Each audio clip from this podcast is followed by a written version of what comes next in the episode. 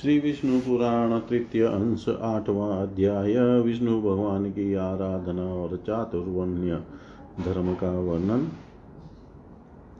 श्री मैत्रेयी उवाच। भगवन् भगवान् देव संसारविजिगीषुभिः समाख्यायि जगन्नाथो विष्णुराराध्यते यथा। आराधिता च गोविन्दादाराधनपरेर्नरे यत् प्राप्यते फलं श्रोतुं तच्यचामि महामुने। श्रीपराशरुवाच।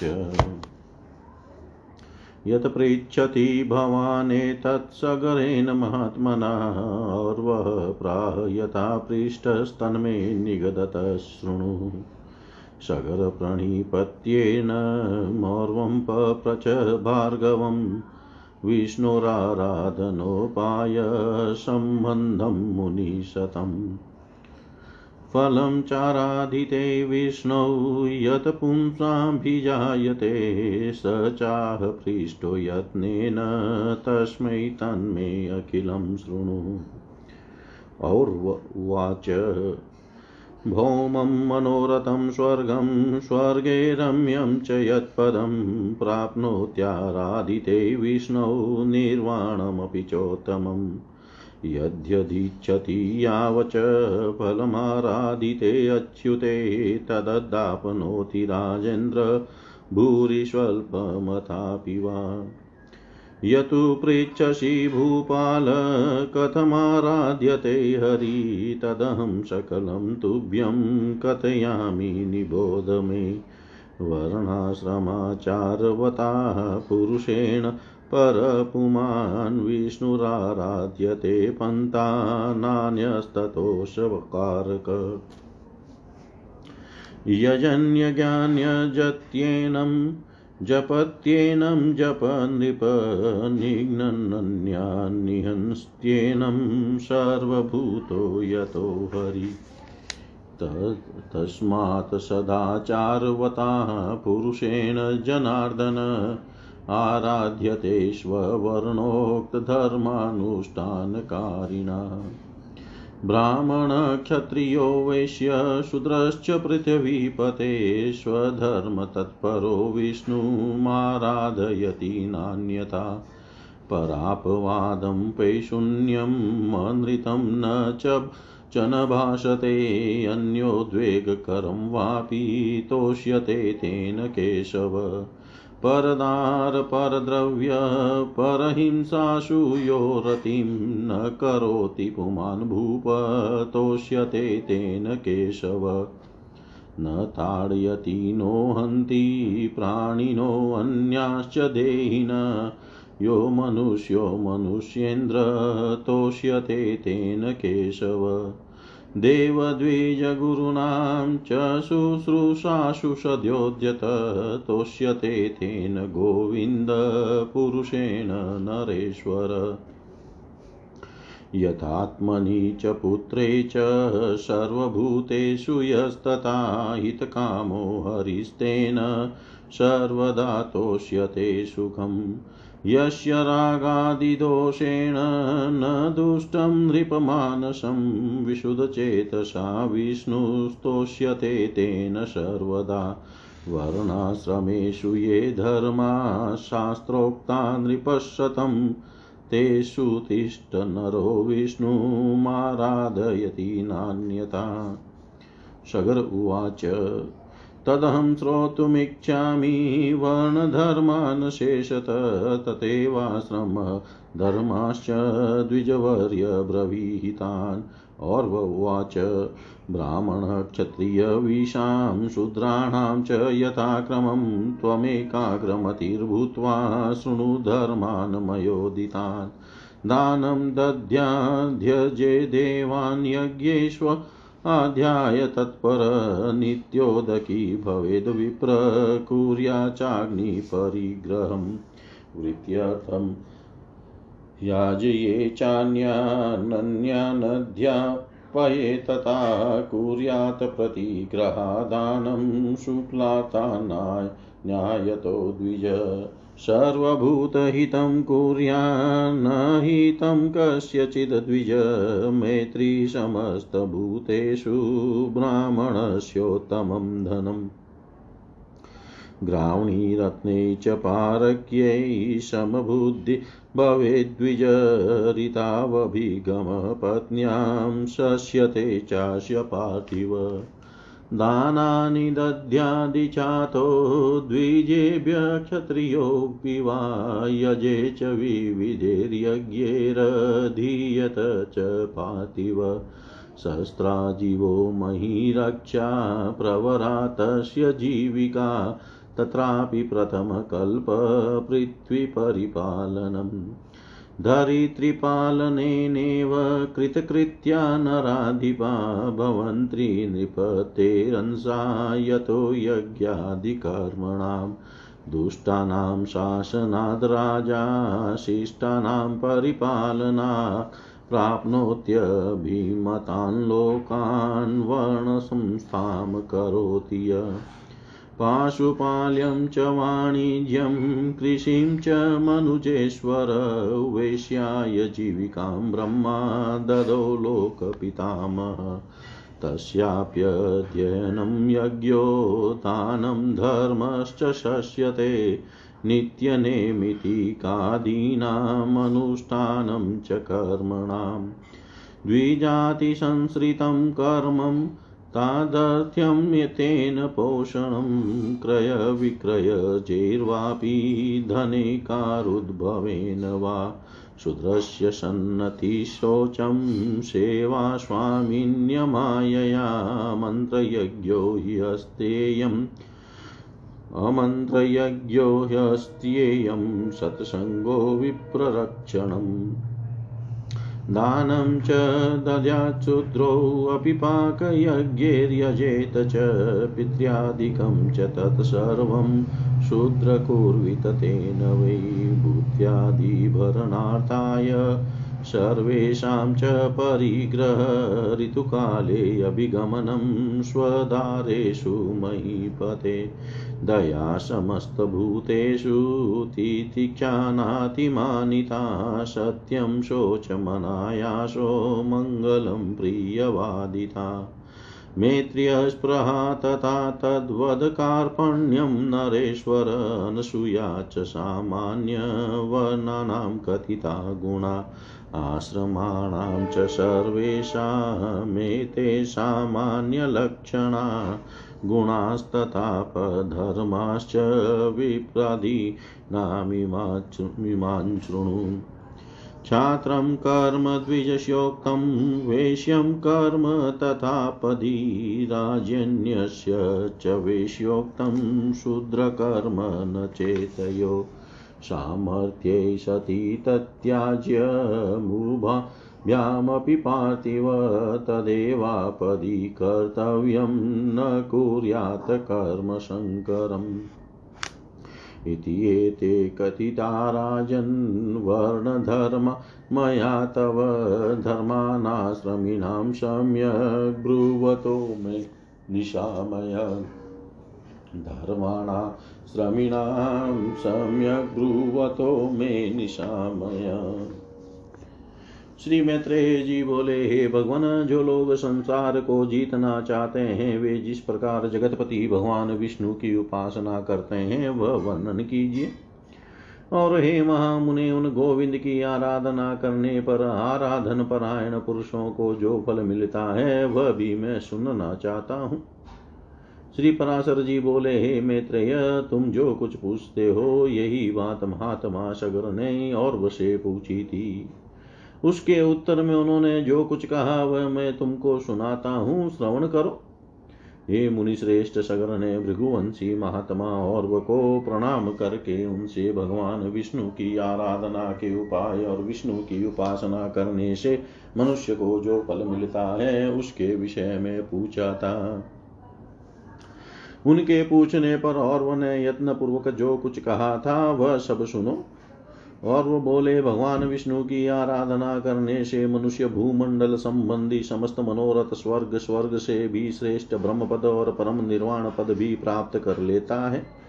हे राजेंद्र, वह जिस जिस फल की जितनी जितनी इच्छा करता है, अल्प हो या अधिक, श्री अच्युत की आराधना से निश्चय ही वह सब प्राप्त कर लेता है। और हे भूपाल, तुमने जो पूछा कि हरि की आराधना किस प्रकार की जाए, सो सब मैं तुमसे कहता हूँ, सावधान होकर सुनो, जो पुरुष वर्णाश्रम धर्म का पालन करने वाला है, वही परम पुरुष विष्णु की आराधना कर सकता है। उनको संतुष्ट करने का और कोई मार्ग नहीं है। हे नृप, यज्ञों का यजन करने वाला पुरुष उन विष्णु ही का यजन करता है, जप करने वाला उन्हीं का जप करता है और दूसरों की हिंसा करने वाला उन्हीं की हिंसा करता है, क्योंकि भगवान हरि सर्वभूतमय है। अतः सदाचार युक्त पुरुष अपने वर्ण के लिए विहित धर्म का आचरण करते हुए श्री जनार्दन ही की उपासना करता है। हे पृथ्वी पते, ब्राह्मण, क्षत्रिय, वैश्य और शूद्र अपने अपने धर्म का पालन करते हुए ही विष्णु की आराधना करते हैं, अन्य प्रकार से नहीं। जो पुरुष दूसरों की निंदा, चुगली अथवा मिथ्या भाषण नहीं करता तथा ऐसा वचन भी नहीं बोलता जिससे दूसरों को खेद हो, उससे निश्चय ही भगवान के शव प्रसन्न रहते हैं। हे राजन, जो पुरुष दूसरों की स्त्री धन और हिंसा में रुचि नहीं करता, उससे सर्वदा ही भगवान के शव संतुष्ट रहते हैं। हे नरेंद्र, जो मनुष्य किसी प्राणी अथवा वृक्षादि अन्य देहदारियों को पीड़ित अथवा कष्ट नहीं करता, उससे श्री के शव संतुष्ट रहते हैं। जो पुरुष देवता, ब्राह्मण और गुरुजनों की सेवा में सदा तत्पर रहता है नरेश्वर, उससे गोविंद सदा प्रसन्न रहते हैं। जो व्यक्ति स्वयं अपने और अपने पुत्रों के समान ही समस्त प्राणियों का भी हित चिंतक होता है, वह सुगमता से ही श्रीहरि को प्रसन्न कर लेता है। हे नृप जिसका चित राग आदि दोषों से दूषित नहीं है। उस विशुद्ध चित पुरुष से भगवान विष्णु सदा संतुष्ट रहते हैं। हे नृप श्रेष्ठ शास्त्रों में जो जो वर्णाश्रम धर्म कहे हैं, उन उनका ही आचरण करके पुरुष विष्णु की आराधना कर सकता है और किसी प्रकार नहीं। सगर बोले, हे द्विज श्रेष्ठ अब मैं संपूर्ण वर्ण धर्म और आश्रम धर्मों को सुनना चाहता हूँ। कृपा करके वर्णन कीजिए। और वह बोले, जिनका मैं वर्णन करता हूँ, उन ब्राह्मण, क्षत्रिय, वैश्य और शूद्रों के धर्मों का तुम एकाग्रचित होकर क्रमशः श्रवण करो। ब्राह्मण का कर्तव्य है कि दान दे, यज्ञों द्वारा देवताओं का यजन करे स्वाध्यायशील हो, नित्य स्नान तर्पण करे और अग्नि धान आदि कर्म करता रहे। ब्राह्मण को उचित है कि वृत्ति के लिए दूसरों से यज्ञ करावे, औरों को पढ़ावे और न्यायोपार्जित शुद्ध धन में से न्यायानुकूल द्रव्य संग्रह करे। ब्राह्मण को कभी किसी का अहित नहीं करना चाहिए और सर्वदा समस्त प्राणियों के हित में तत्पर रहना चाहिए। संपूर्ण प्राणियों में मैत्री रखना ही ब्राह्मण का परम धन है। पत्थर में और पराये रत्न में ब्राह्मण को समान बुद्धि रखनी चाहिए। हे राजन, पत्नी के विषय में ऋतुगामी होना ही ब्राह्मण के लिए प्रशंसनीय कर्म है। क्षत्रिय को उचित है कि ब्राह्मणों को यथेच दान दे, विविध यज्ञों का अनुष्ठान करे और अध्ययन करे।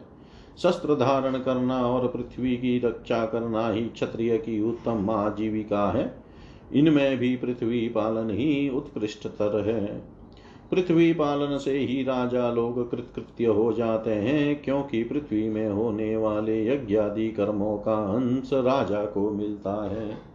जो राजा अपने वर्ण धर्म को स्थिर रखता है, वह दुष्टों को दंड देने और साधु जनों का पालन करने से अपने अभिष्ट लोकों को प्राप्त कर लेता है। हे नरनाथ लोक पितामह ब्रह्मा जी ने वैश्यों की पशुपालन, वाणिज्य और कृषि ये जीविका रूप से दिए हैं। अध्ययन यज्ञ दान और नित्य नैमित का नैमितिकादि कर्मों का अनुष्ठान ये कर्म उसके लिए भी विहित है। शूद्र का कर्तव्य यही है कि द्विजातियों की प्रयोजन सिद्धि के लिए कर्म करे और उसी से अपना पालन पोषण करे, अथवा आपात काल में जब उक्त उपाय से जीविका निर्वाह न हो सके तो वस्तुओं के लेने, बेचने अथवा कारीगरी के कामों से निर्वाह करे। अति नम्रता शोच निष्कपट स्वामी सेवा मंत्रहीन यज्ञ अस्त्येय, सत्संग और ब्राह्मण की रक्षा करना, ये शूद्र के प्रधान कर्म है। हे राजन शूद्र को भी उचित है कि दान दे, बलि वैश्वदेव अथवा नमस्कार आदि अल्प यज्ञों का अनुष्ठान करे, पितृश्राद्ध आदि कर्म करे, अपने आश्रित कुटुंबियों के भरण पोषण के लिए सकल वर्णों से द्रव्य संग्रह करे और ऋतु काल में ही अपनी ही स्त्री से प्रसंग करे। हे नरेश्वर, इनके अतिरिक्त समस्त प्राणियों पर दया, सहनशीलता, मानिता, सत्य, सोच, अधिक परिश्रम न करना मंगलाचरण प्रियवादिता मैत्री, निष्कामता अकृपणता और किसी के दोष न देखना, ये समस्त वर्णों के सामान्य गुण हैं। सब वर्णों के सामान्य लक्षण इसी प्रकार है। अब इन ब्रह्मा, ब्राह्मणादि चारों वर्णों के आप धर्म और गुणों का श्रवण करो।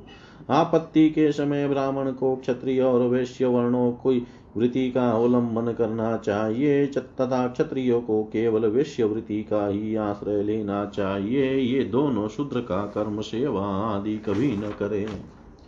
हे राजन, इन उपरोक्त वृत्तियों को भी सामर्थ्य को भी सामर्थ्य होने पर त्याग दे। केवल आपात काल में ही इसका आश्रय इनका आश्रय ले। कर्म संकरता कर्मों का मेल न करे, हे राजन, इस प्रकार वर्ण धर्मों का वर्णन तो मैंने तुमसे कर दिया। अब आश्रम धर्मों का निरूपण और करता हूँ, सावधान होकर सुनो।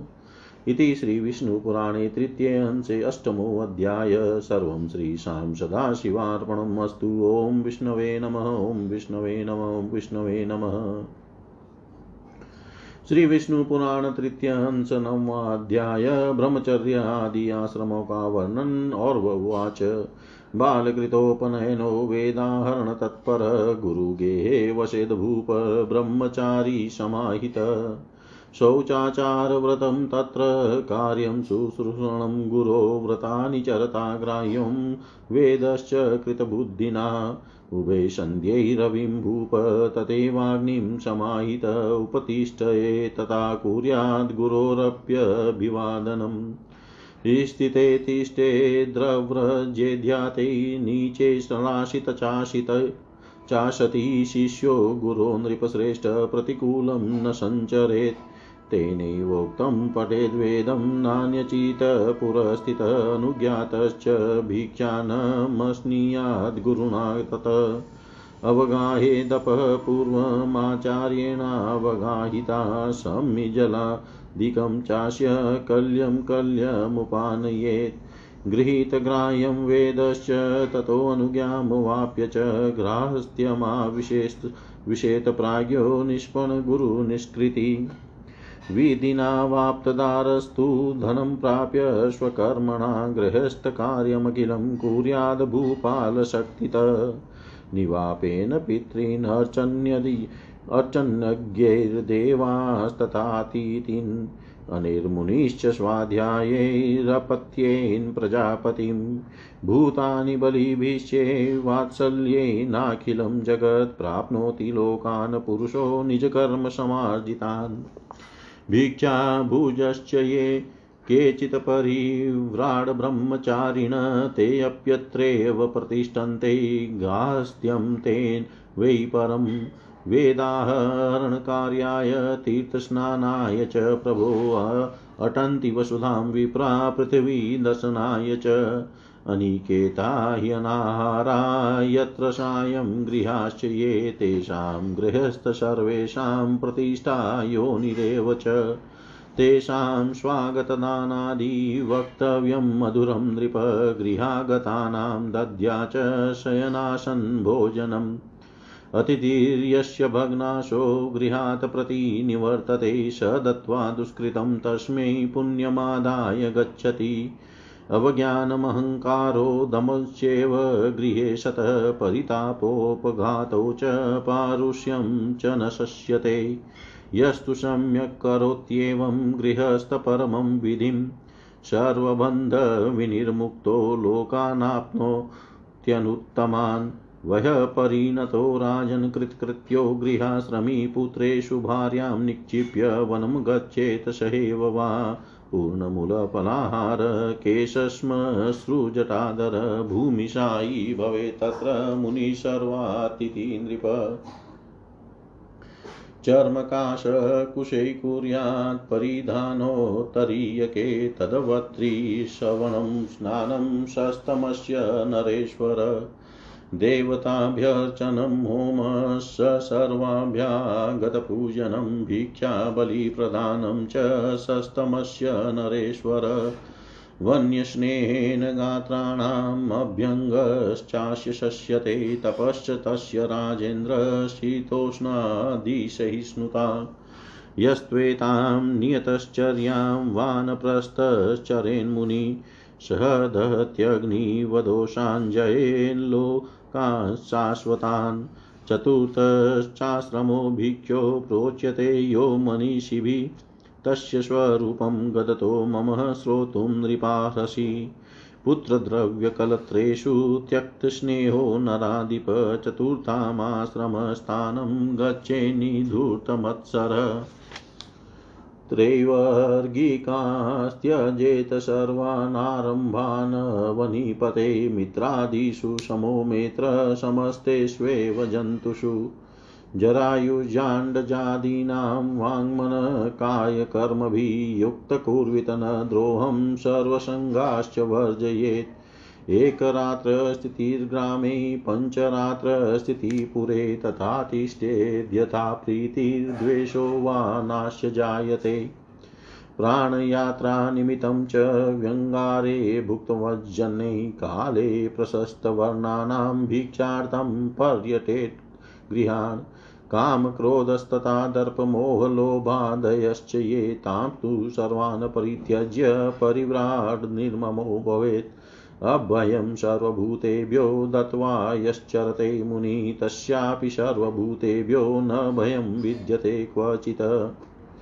कृत्वाग्निहोत्रं स्वशरीरसंस्थं शारीरमग्निं स्वमुखे जुहोति विप्रस्तुभैख्योपहितेरः विभिर् श्रीचिताग्निकानां व्रजति स्म लोकान् मोक्षाश्रमं यश्चरते यथोक्तं शुचिशक्वं कल्पितबुद्धियुक्तम् अनिन्दनं ज्योतिरिव प्रशान्त।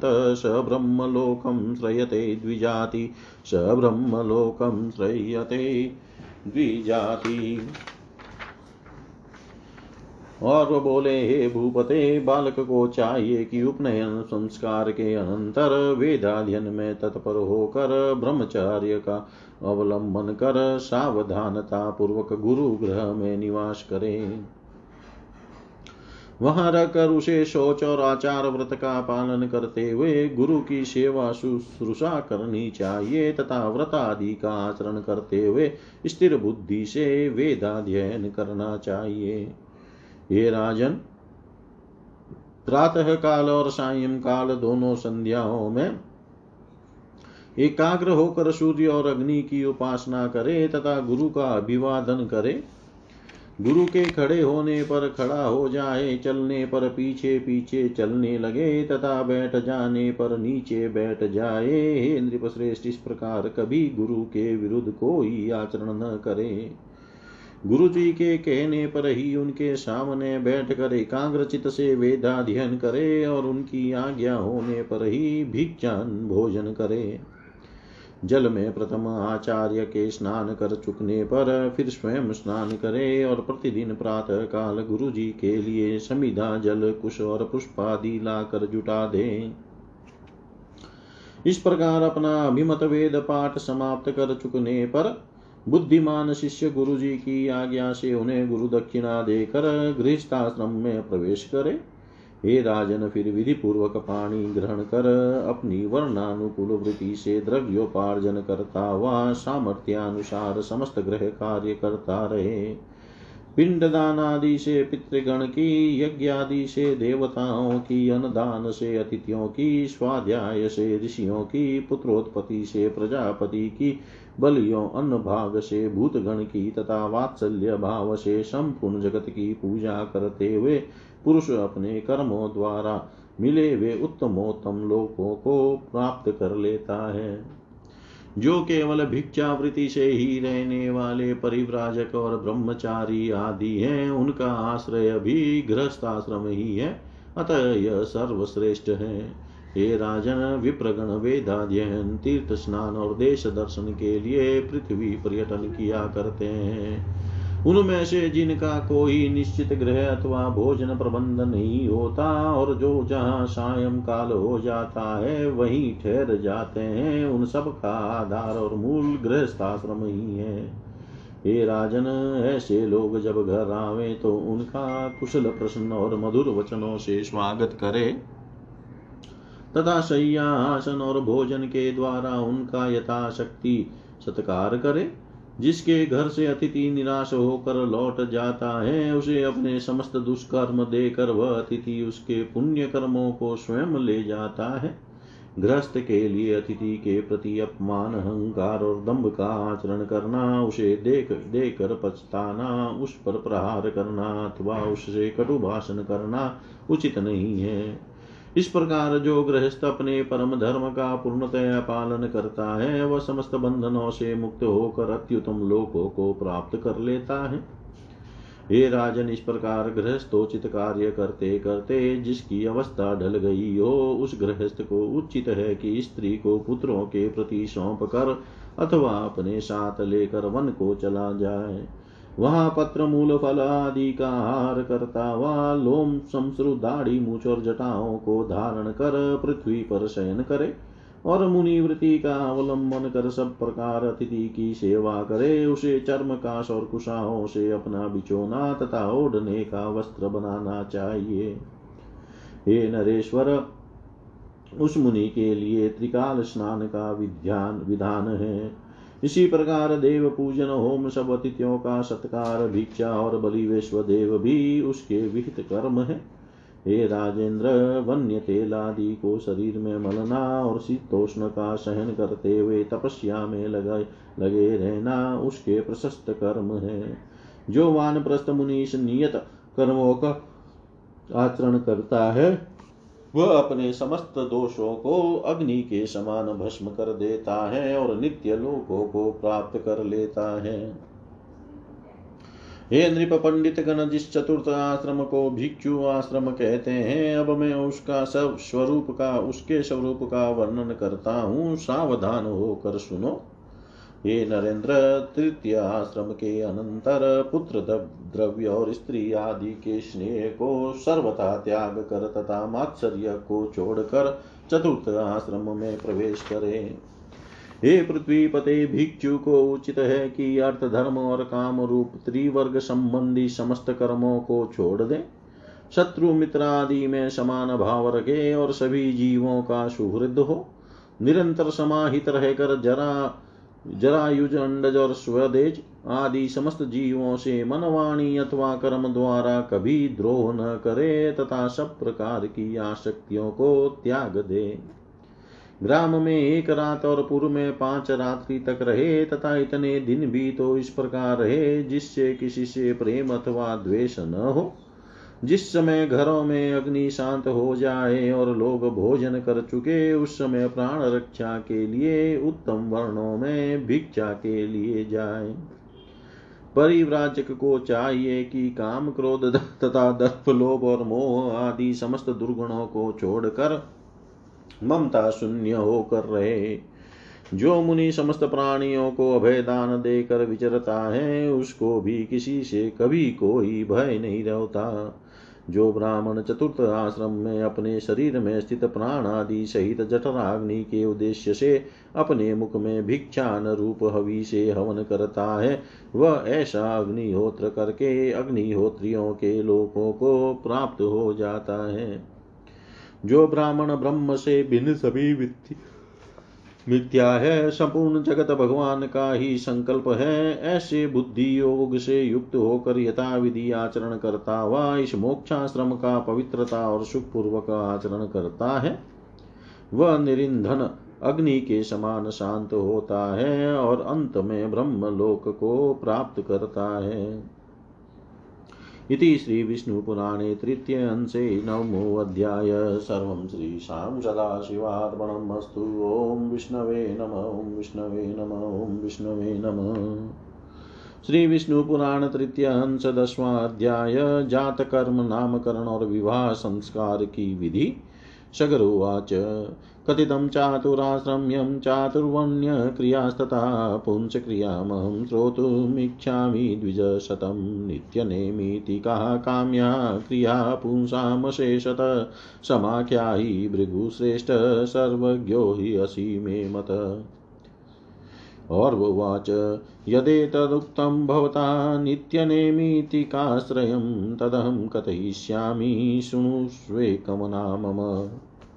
जातस्य जातकर्मादिक्रियाकाण्डमशेषत, पुत्रस्य कुर्वित पिता श्राद्धं चाभ्युदयात्मकम् युग्मास्तु प्राङ्मुखान् विप्रा भोजयेन्मनुजेश्वर यथावृत्तिस्तथा कुर्यादेवं पित्र्यं द्विजन्मनां दग्नायवेशबधरैर्मिश्रान् पिण्डानमुदायुत नान्दिमुखेभ्यस्थितेन दद्या देवेन पातिव प्राजापत्येन वा सर्वम् उपचारं प्रदक्षिणं कुर्वितः ततः शेषवृदिकालेषु भूपते, ततश्च नाम कुर्वीत पीतेव दशमे हनि देवपूर्वं नराख्यमी, शर्मवर्मादिसंयुतम्। शर्मेति भ्रमणस्योक्तं वर्मेति क्षत्रसंश्रयं गुप्तदासात्मकं नाम प्रशस्तं वेश्यशूद्रयो नार्थहीनं न चाशस्तं नापशब्दयुतं तथा नामङ्गल्यं जुगुप्सेयं वा नाम कुर्यात् समाक्षरं नातिदीर्घं नातिह्रस्वं नातिगूर्वक्षरान्वितं सुकोचार्यं तु तन्नाम कुर्यादत्प्रवणाक्षरं संस्कृतो गुरुवेश्मनि यथोक्तविधिमाश्रित्य कुर्याद्विद्या परिग्रहम्। गृहीतविद्यो गुरुवै दत्त्वा च गुरुदक्षिणां ग्रास्त्यमीच्छन् भूपाल कुर्यादारपरिग्रहं ब्रह्मचर्येण वा कालं कुर्यात् सङ्कल्पपूर्वकं गुरोशसु श्रूषणं कुर्यात् तत्पुत्रादिरथापि वा। वैखानशो वापि भवेत् परिव्राडत वेच्छया पूर्वसङ्कल्पितं यादृक् तादृक् कुर्यान्नराधिप वर्षेरेकगुणां भार्यामुद्वै वेत् स्त्रीगुणस्वयं नाति केषां केषां वा नाति कृष्णां न पिङ्गला। निसर्गोऽधिकाङ्गीं वान्युं नाङ्गीमपि नोद्वहेन्ना विशुधां शरोमां वा कुलजां वापि रोगिणीं न दुष्टां दुष्टवाक्यां वा व्यङ्गिनीं पितृमातृत न संतृव्य जनवतीं न चैव पुरुषाकृतिम् न गर्गरश्वरां क्षामां तथा काकस्वरां न च नानिबन्धे क्षणा तद्वद वृक्ताक्षीं नोद्वहेद्बुध।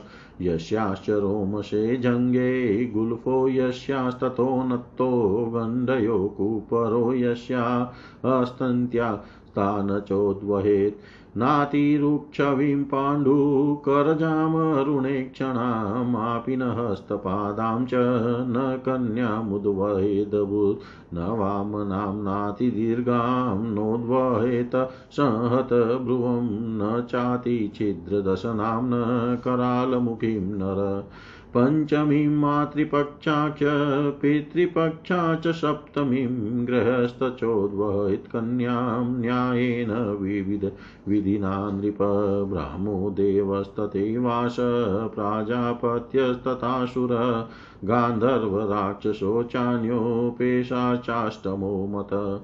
एतेषां यस्य यो धर्मो वर्णस्योक्तो महर्षिभिः कुर्वितदारग्रहणं तेनान्यं परिवर्जयेत्।